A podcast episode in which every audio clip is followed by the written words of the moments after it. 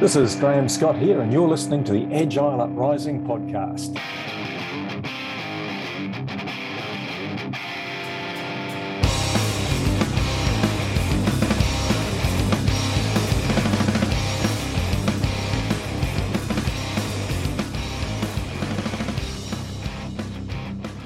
Greetings and welcome to another edition of the Agile Uprising Podcast. I am your host, Jay Hersko, and joining with, with me today, we have a repeat guest, uh, the guru of Throughput Accounting, the man who just put out the book, Practice Makes Profit, the Small Business Owner's Guide to Making More Money by Not Working Harder, Mister Graham Scott. Graham, thank you so much for joining us again.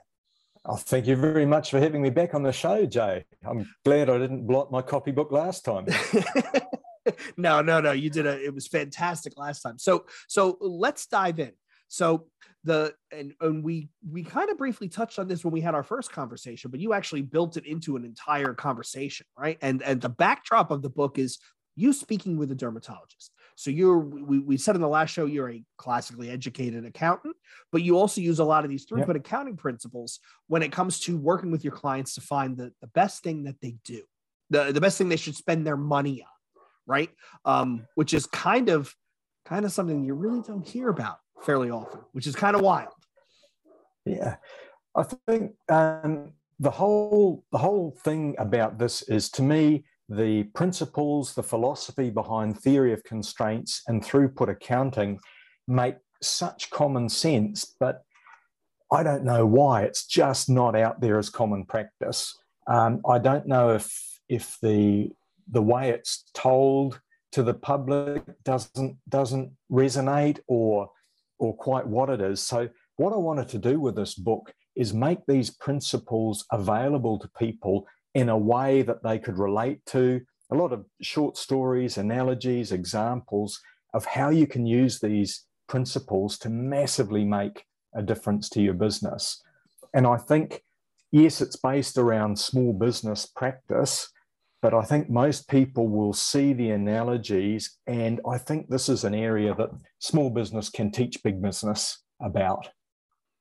Absolutely. I mean, we've all, all of us that have spent time, any of you, any of our listeners that have spent time in these giant enterprise behemoths, um, you know, we typically throw good money after bad, and we'll, we'll optimize things that are away from the constraint. And those listeners that remember our whole series on the Takasans, right, the Theory of Constraints uh, series that we did last year, um, It, you're really just basically throwing money down a well. It's really what you're doing. Um, so in the book, you start with, you're talking to a dermatologist named David. And yes. he, um, and, and for those of you that don't know what a dermatologist is, it's someone who works with skin, skin problems, right? Uh, carcinoma, it could be warts, could be lesions, what have you, right? Um, and what starts as just a, co- a quick conversation, you actually walk him through um, the, the focusing steps, and you get him to, and yeah. we were talking before we started recording where, some of these things, I guarantee you in hindsight, he stopped and went back and went, well, duh. Like, why, why wouldn't I, why wouldn't I think of that? And and that's the part of the narrative that to me really jumped out, because it, it makes you, in, like you said, in the small business context, understand how to apply a lot of this stuff.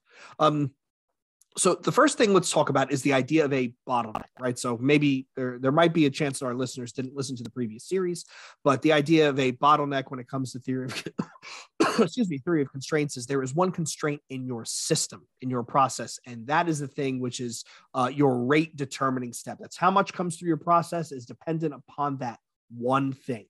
And like we just said, any money spent not optimizing that thing is kind of just money wasted, because no matter what you do, that's going to be the, uh, that's going to set the pace, right?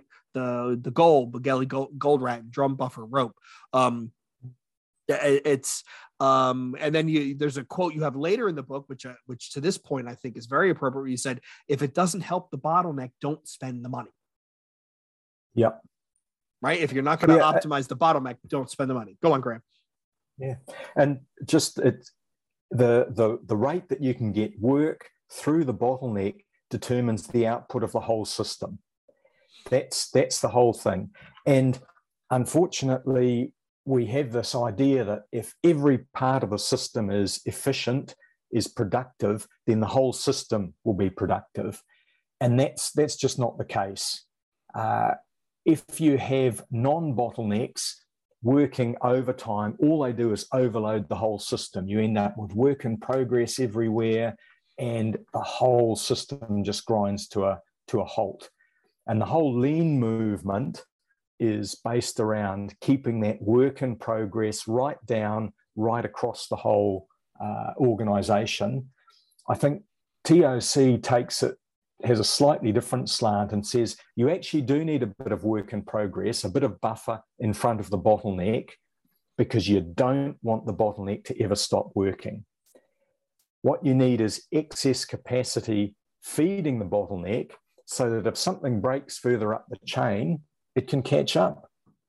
Right, right. And, and that ties to another quote you have in the book where, where you said, you want your constraint to be efficient, but your non-constraints to be effective.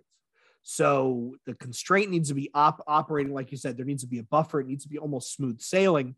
But the other systems, yeah. It's okay to have um, a non-constraint sit idle. And that, Graham, for all of our listeners that are in knowledge work, that is like the hardest thing to impress upon the people we coach, we work with, we deal with. All they see is when, when you look at people as resources, right? As fungible yeah. um, um, um, tokens, right? Um, what you what you do is you say, well, I'm paying however much an hour for that person, yep. and I can't afford to have them sit idle. So let me go have them do the other thing. And you actually use an example in the book where you say you have this star developer who, because we don't want him to sit idle, he goes off and does other things, which ends up with a bunch of half-cocked work. And then yeah. all it does, like you said, is it, it mucks up the system. Yeah. Yeah. So this was... Um... on one of the courses where I, I teach this stuff, we had uh, a guy who was a, a senior developer, team leader, and he came on the course convinced that he was surrounded by idiots and what he needed to do to fix that, because he was overloaded, he needed to go and hire some more idiots. So the, the, the first question I always ask people when they complain about their staff is, why do you hire idiots? And of course, they say, well, we don't hire idiots. So obviously the follow-up question is, well, what do you do to turn them into idiot, to turn them into idiots? And uh, yes, there's usually a, a, an eye roll and a, and a, a blinding uh, flash of, of insight as to what's happening. But when, when you've got people that feel they need to be busy all the time, they will start pulling work forward that is non-urgent. When they get stuck, they were going to this team leader. He had to drop urgent work and fix their problem because he didn't want them to be idle. And often what would take them three or four hours to fix, he could do it in half an hour. So it was more efficient for him to do it. And yet, mm-hmm. as soon as he did that job, it was taking him away from the efficient stuff. But the worst thing was, it was freeing them up to go away and cause more problems for them. Right. They just went back to the well, grabbed another ticket and created and more grabbed disaster. Something else that wasn't urgent and stuffed that up. And then it ended up in his in tray. So, so it, and, and this is one of the steps. The, the first thing that anyone listening should think about is you need to think about finding that bottleneck. That's the first thing, right? Yeah. Find your constraint. And that is the most yeah. important step. And in your example with the dermatologist, David is the bottleneck, right? He is the doctor performing the, the procedures. So he is the bottleneck. Yeah. So you need to keep him busy. Uh, and I think if I recall correctly, one of your, the scenario is you start talking about scheduling, right? Yeah. Yeah. So, I mean, one, one of, one of the issues is when you start talking about bottlenecks to people, they'll often say, oh, we've got bottlenecks all over the place. And if I'm getting into strict theory of constraint language, yes, you have bottlenecks that sometimes wander around, but the absolute bottleneck, the thing that is your real uh, big bottleneck, is always referred to as the constraint. And sometimes it's, it's not obvious where it is, and you think about where should it be. And basically, unless David is on the end of a scalpel or a laser, the business is making no money. So when, when we talked about this, it was obvious to him that he was the constraint. Before we started talking like that, his constraint was operating, operating space, it was nurses, it was all over the place.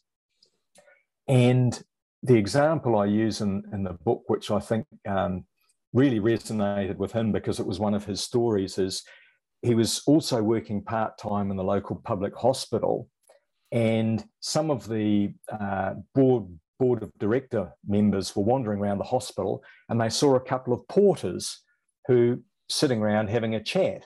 So obviously uh, there was excess capacity in porters, so let's fire some and we'll save some money.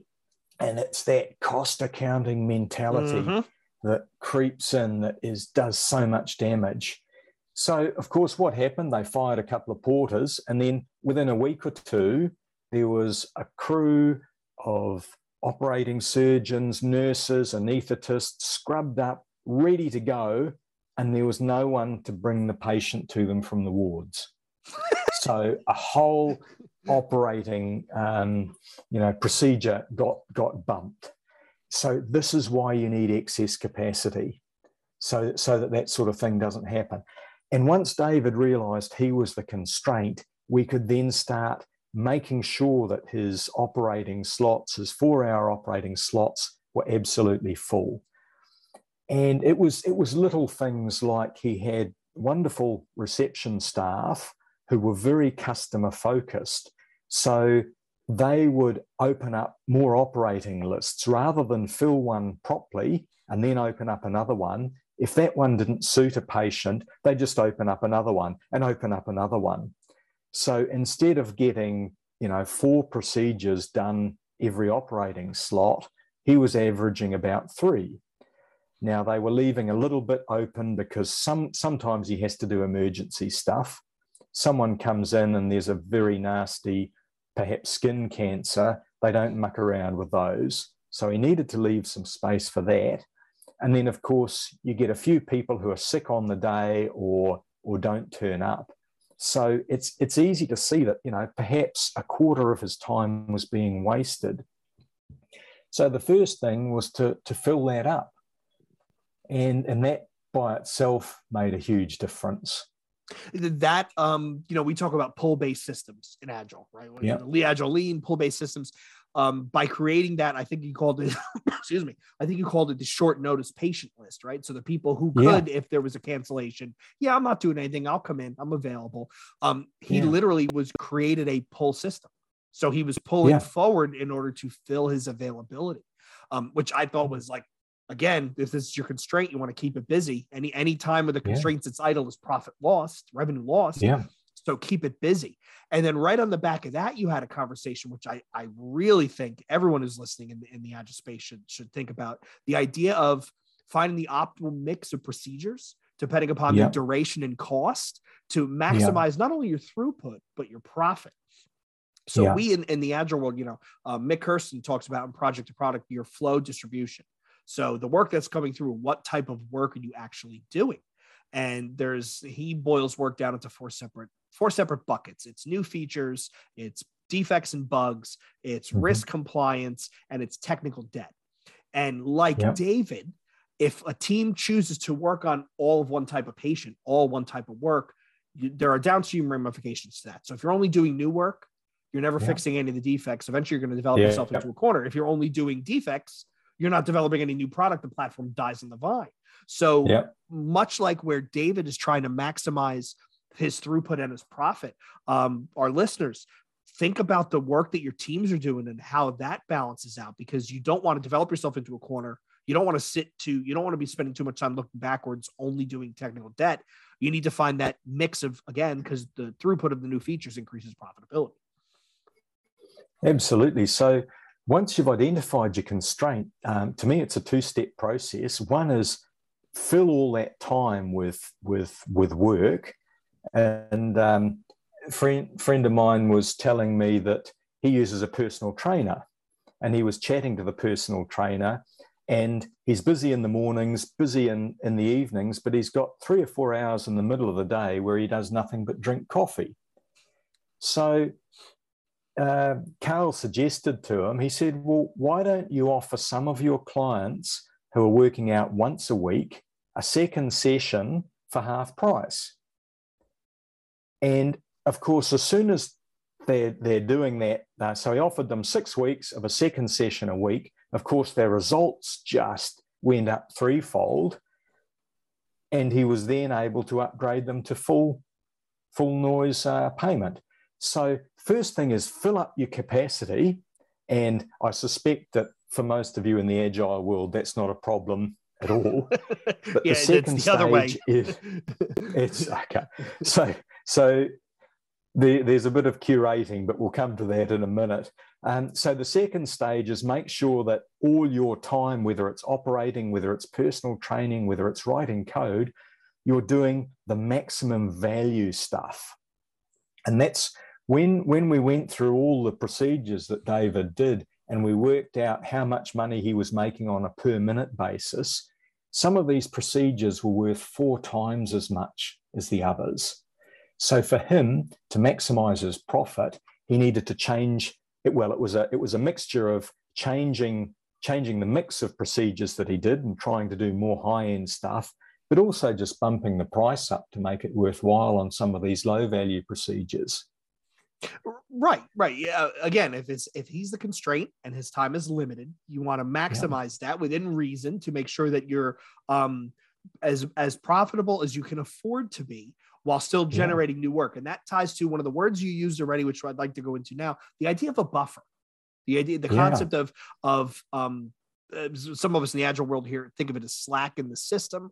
But um, one of the examples you gave as a buffer, which I thought was kind of wild, is the massage therapist and the massage chair, which yeah. I thought was a, an amazing, amazing example. Okay. So this, um, this was a lady who she's got a, a massage studio set up with a table there, but she'd been offered some work whereby she could go out to corporates and bring people in for uh, a massage while they were at work. And for that, she had a special, one of those, I don't know if you've seen the chairs, but you sort of slump forward and there's a hole to put your face in and you relax there. Not quite as good as a table, but much more portable. Now, she worked out that optimum time was probably about twenty minutes in the chair. But by the time someone's, she's got them all relaxed, it takes them a few minutes to get out of the chair and for her to wipe it down and for the next person to come in. And it meant that her throughput, she should have been in twenty minutes, it would be ideal to put three people through, but she was only able to get two through because instead of her being the constraint, the chair was the constraint. So, you know, having an, an accounting background, my first question was, how much would a second chair cost? And, you know, it was something like four hundred fifty New Zealand dollars. Um, what's that? three hundred odd American dollars, something like that. Basically, she could pay for it within two or three weeks, have two chairs side by side. She didn't have to hurry the person who just finished out. They could have another five or ten minutes sort of relaxing, which meant they felt like they were getting value, but it wasn't taking her time. And she could switch from one to the other and get her output from two an hour to three an hour. Which is so, a simple, again, what a lot of this is like, duh, like, why wouldn't I think of that before? But we're not, we're not taught any of this stuff. No. And, you know, it's so often when you're right in the thick of it, you can't see the forest for the trees. Mm-hmm. And uh, you need, you know, some examples like this, perhaps, to get you thinking um, outside your normal, normal way of thinking. Uh, and you tied that to uh, David's example with the autoclave in his office. Yeah. Where, uh, for, you know, for those listeners who don't know what an autoclave is, you got to run all your uh, tools through that machine. It's used super high heat to to um, clean things and to sterilize everything. He decided a second autoclave will keep his speed up. And he also, and I think later in the book, he goes back to it to say he's actually building in redundancy as well in the event that something goes out. He, yeah. he has a, a, a, a, a resource, I think it's a resource buffer for that particular yeah. use case. Yeah, so the, the autoclave was, they were getting towards the end of their, their use by date, and renewing them was, was really a, a risk factor, because if they went down, he would have to stop operating. Uh, one of, one of the questions, once we got him up to sort of an average of about four procedures per operating slot, I said to him, well, what would it take to get to five procedures? And, you know, I said, can you cope mentally? And he said, oh, absolutely. Look, when I'm in the zone, when I'm operating, I, that's my happy place. He just loved being there. So he wasn't the problem. And then he proceeded to tell me that regulations had changed, and they used to be able to do a thing called a, a flash sterilization, which was relatively quick, and he could turn the instruments around quickly. But the new regulation said they had to sit in the autoclave and be blasted with high-pressure steam for at least an hour. So what was happening, if his procedure only went for forty-five minutes, the time that he'd saved was being lost waiting for the instruments. So again, the question, well, how much would a set of instruments cost? And, you know, this is a guy who spent fifteen years training. He's lived on the bones of his backside for so long. You know, he still is struggling to get round to, to realizing that he's actually got lots of money. And so he said, oh, you know, they're, they're quite expensive. They're about three grand. And so I just, I just kept quiet and let him think. And you could see the wheels turning. And he said, I need to get some more instruments, don't I? And, and, and, and yeah, keep going, keep going, Graham. Yeah. So, you know, for, he would recover that, you know, within a week and a half. And it was, it was profit from there. And he's, it's the sort of business that has a lot of overhead cost. He's got to rent rooms, he's got receptionists, he's got nurses, he's got all sorts of, you know, uh, insurance costs, obviously. So it might be taking him two and a half procedures every time just to break even. So the extra procedure he's getting makes a massive, massive difference to his profit. It's absolutely amazing to think about. And and on the back of, you talk about in the book, on the back of buying a second set of instruments, buying a second autoclave, you hit on one of the things that I think is, is so paramount. Um, he talks about the, the example you give in the book is the tool layout, where yeah. he has to have his tools laid out in a certain way because he works a certain way. Yeah. And, you know, he, again, this is probably another one of those duh moments where he said, I need these laid out in a certain way. And I believe your question to him is, well, why do, can't you teach someone else to do it? Yeah. And he kind of took a beat and said, well, I guess I could just give them a card and show them how it's laid out. And yeah. that ties to your remark of have the non-constraints do as much of the constraint work as possible. And yeah. I, I, that's one of the, like, that's another thing where it should go on a, on a billboard in every de- development yeah. shop in the world, right? Like, um, have the people, like if, if his training and his experience makes him the constraint, right? If there's things that he doesn't need to do, don't have him do them. Yeah. A, a blinding flash of the obvious. Have, have you got your, you know, top, top people, your highly paid people who should be your constraint, um, doing things like, you know, taking computers out of paper, uh, you know, cardboard boxes and things like that.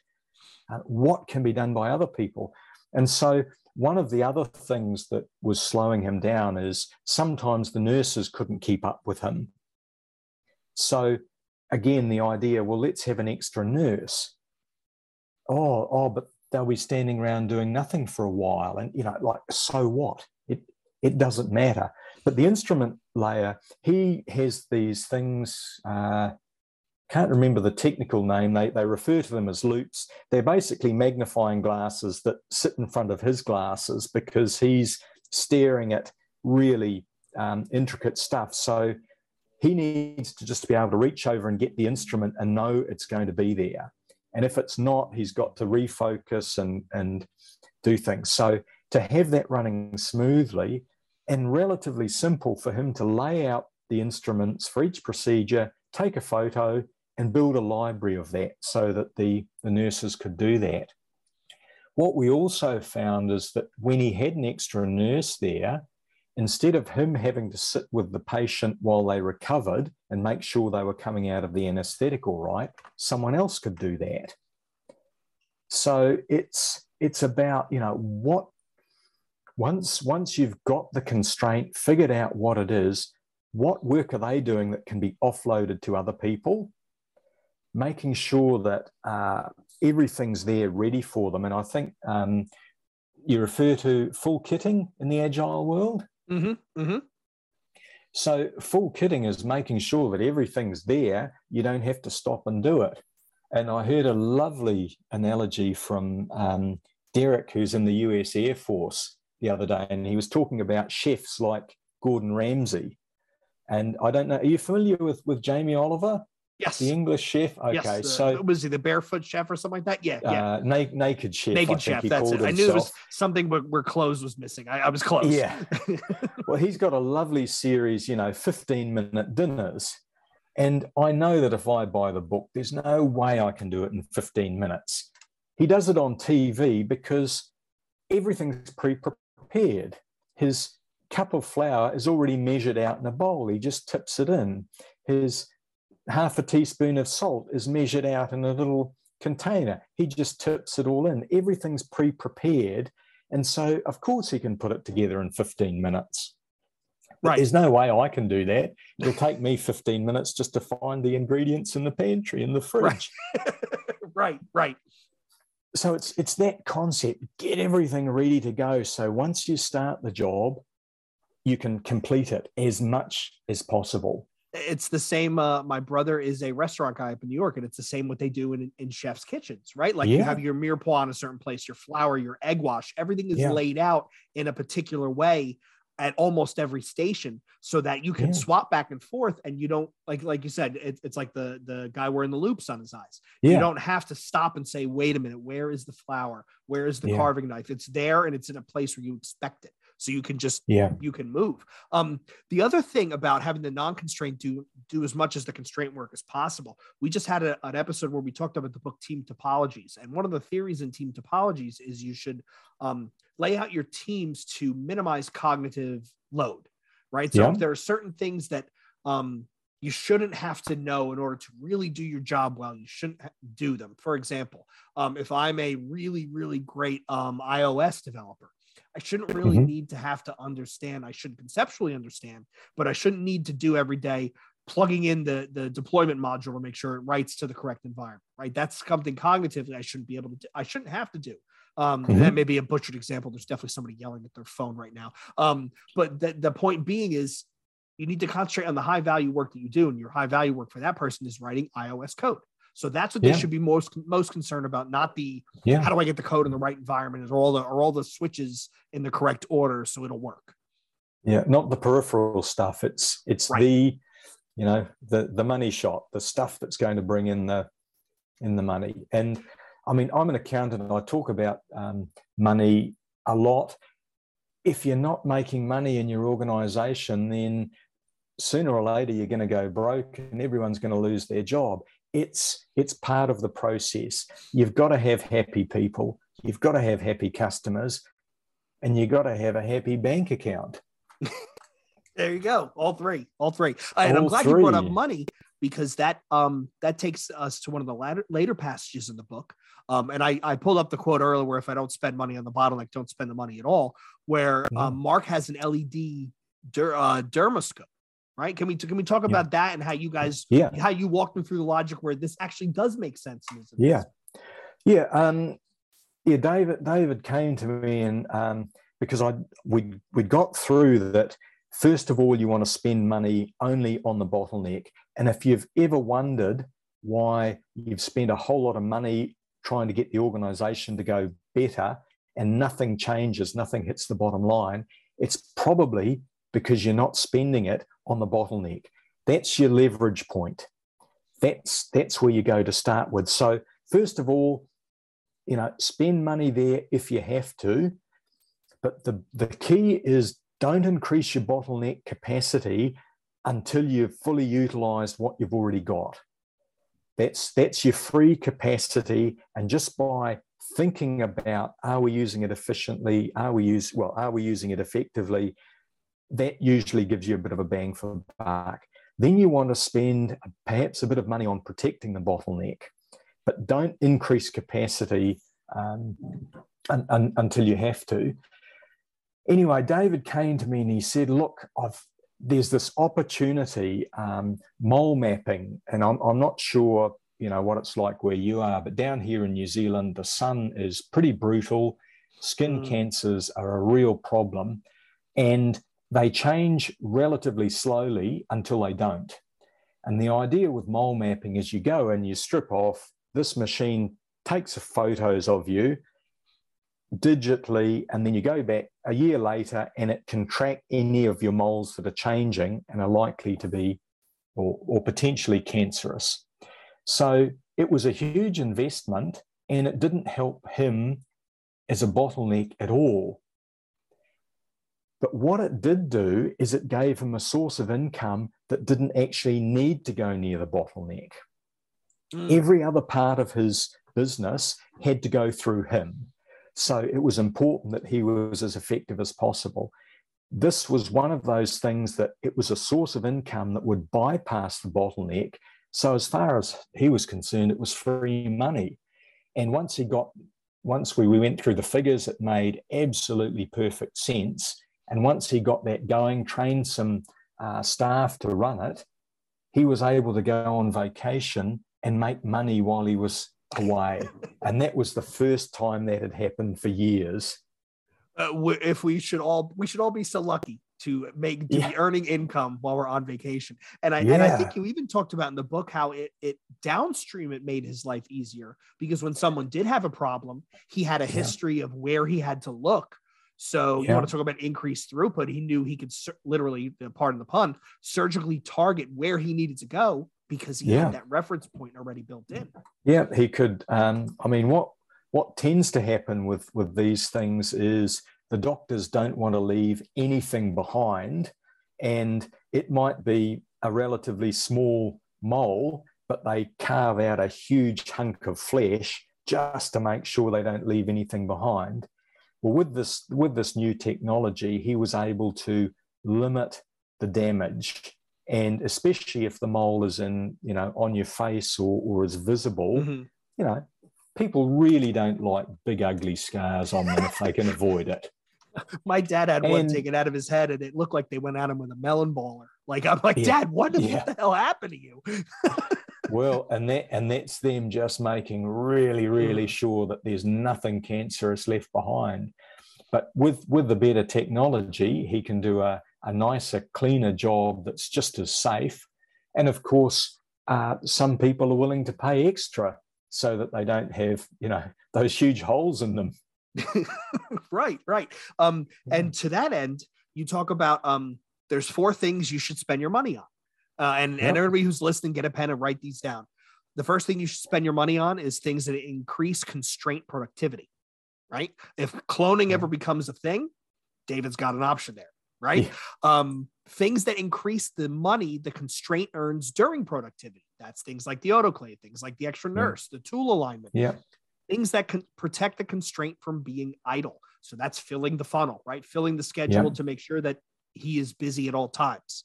Yep. And then this is the last one, which we just talked about, things that earn money without consuming constraint capacity. So this is that yeah. quasi passive income that he's got coming in that downstream yeah. also provides additional value on, on top of, like you said, earning money while you're on vacation. That's yeah. really and, a kind of cool thought. Yeah. And he also, uh, they were selling a few, you know, creams and gels and various things at reception. And so they'd never really focused on that. So now they have a much wider range of things. And, you know, the receptionists are not exactly pushy, but they're certainly mentioning it to people a lot more. It's, you know, not huge amounts of money in the big scheme of things, but it all helps. Right, right. Every little, every little bit helps. Um, the yeah. last, the last thing you talk about in the book, Graham, which I think is really important, and everybody should be so smart to do this with their customers. The idea of curation. Can we talk about um, how he did some of his curation regarding like patient demographics and, for lack of a better term, non-benefit added, non-value add customers? Yeah, yeah. So the idea of um, curation comes from, uh, oh, well, sorry, basically the whole process is the theory of constraints, five focusing steps. So find your bottleneck, optimize it, um, then coordinate everything so it's just nice smoothly into the bottleneck, uh, collaborate, and that is the word we use to mean offload everything to other people that you possibly can, and then curate. Uh, I'll come back to that in a second, but the next, next step after that is um, upgrade. So once you've got your bottleneck running at full capacity and everything around it going, then that's when you add the turbocharger or, you know, buy another developer or something like that. And then the last thing is start again. It's an ongoing process. Just check that now that everything's running really well, your bottleneck hasn't shifted. But so the, the curate bit, in a museum, they will have hundreds of thousands of things, but they can't all be on display. You might have a tenth of what is available actually out on display. And the curator of the museum, their job is to decide what not to display. And I think that's a real key. So for David, he was, it was about deciding what procedures he wasn't going to do anymore. They just weren't worth it for him. He didn't enjoy them. And the most important thing was probably deciding which customers he didn't want to work with. And we had a conversation for him, if he's doing the job properly, the patients he sees are really, they're not repeat customers. He deals with their problem and off they go again. But to get in to see David, he has G Ps, general practitioner doctors, who are referring him their patients when they have a problem. And I said to him, you know, do you ever look at a patient referral, see the name of the doctor at the bottom, and your heart just sinks? You know that that person's going to be trouble. I mean, certain doctors, they attract a certain class mm-hmm. of patients, and you know that they're the ones who aren't going to turn up for surgery. They're the ones that aren't going to do all the follow-up instructions, so there's going to be complications, and they're the ones who won't pay. And he said, gee, just rolled his eyes and said, oh, yeah. So stop seeing them, stop dealing with them. And, you know, for someone who's in healthcare, the idea of turning people away, that was a bit of a head shift. But most of what he does is not life and death. And there are other options available in town. And one of the one of one of the other options in town he doesn't particularly get on with. So the idea of sending all his troublesome patients down the road to see him really tickled his fancy. And of course, he was also worried that the staff, I mean, a lot of nursing staff, receptionists, they're all very caring people. And he was worried that there would be a bit of a backlash from them about turning patients away. But the type of patients that he was looking at turning away, they were really happy because they were the ones that had to deal with them. Right. Chase them so, down for payment, chase them down to make sure they're doing their post-op. It's more work for yeah. them and stress for them. It just, it, it, it, it, um, it becomes exponential at some point. It's just headache it, for everybody. It, it does. And these are just, they're just not nice people, some of them. And life's too short to deal with that. So um, curating is the part of the process about deciding what, what we're not going to do, what work we're not going to do, what customers we're not going to have.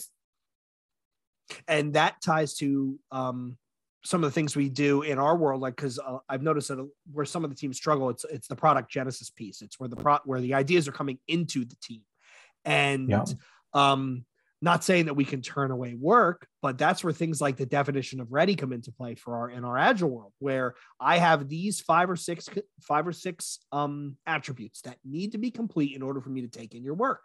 And teams yeah. that have a good, solid definition of ready that is public and it's available and everybody knows, yeah. you have you have the the not excuse, but you have the rationale to toss something out of your process because it's like, look, mm. I need A, B, C, D, and E, and you set me two out of five. So, yeah. oh, oh, but can't can you just make a start, and I'll get that to you later?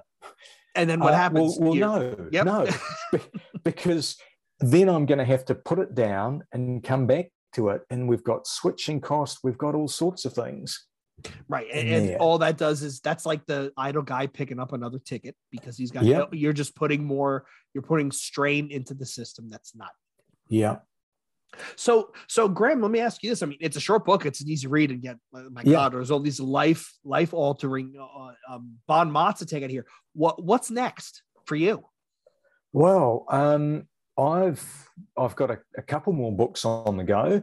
Um, one is, and we, we touched on it briefly earlier, this, this need to get the, uh, to have happy customers, happy staff, and a happy bank account. And unfortunately, what happens or seems to happen in lots of businesses, you've got the, the C F O saying, well, to get a happy bank account, we need to lift our prices and, and cut our costs. And then you've got the, the people who are in charge of the customers saying, well, if we want to keep our customers happy, we need to offer more value. So we've got to cut our price, and we've got to offer more, more service, so we need more hours from our people. And then you've got the H R people saying, well, we need to spend more money on our people, and we need them to spend less time at work. And all, all of a sudden, um, you've got these, these major clashes between keeping our staff happy, keeping our customers happy, keeping our profit where it should be, and keeping our staff happy, or keeping our profit where it should be and keeping our customers happy. And having the, the overall view uh, to understand that, that all three are, none is more important than the others, but they all rely so heavily on each other. Right. They're all so, tightly yeah, coupled. Expanding yeah. that. And yeah, absolutely. Uh, and, you know, at the end of the day, the profit is the last last piece of it. Um, your your staff, your your customers rather, if they're happy, that tells you how we're doing right now. And if your staff are unhappy, that's a that's a bit of a heads up as to where the business is going to be in six months' time. Right, right, right. Um, Not good. So, so that's that's fantastic, and we, we look forward to having you on again when the next book, uh, the oh, next book or books that, come out. So that, um, that would be wonderful. To to wrap us up, Graham, if people want to get in touch with you, they want to learn more about you, maybe they want to, maybe they want to pick your brain, uh, where do they go yeah. to find you? Um, I'm, I'm Graham, graham w scott dot com. Um, I'm on LinkedIn. Uh, I think should be reasonably easy to find. Um, I'm sure there'll be a, a an email address on the, the show notes. Yep. So, yeah, by all means, um, fire something through. We can have a Zoom and a catch up. Um, and if if you've read the book, we'll have a good good starting place. Awesome, awesome. So once again, uh, Graham, I want to thank you for coming on. This has been so much fun. It's great to great to see yeah. you and great to chat. Um, looking forward to to seeing more of, of the work you develop. On behalf of Graham, myself, I want to tune, thank all of you listeners for tuning in once again. You know the deals. Thank, shout out to Krebs for doing our outro music. Find us on Discord, get into the conversation. We've had some really good dialogue thus far. Uh, we do have a Patreon. We actually now have a new Patreon level where, um, while we are committed to being free, once a quarter, we'll send you some swag. So maybe you get some shirts or socks or something. Who knows? Who knows? Maybe I'll send you one of my books that's all highlighted with notes, The Secret to My Genius. Uh, so once again, and thank you, Graham. And until next time, this is the Agile Uprising Podcast signing out. Thank you very much.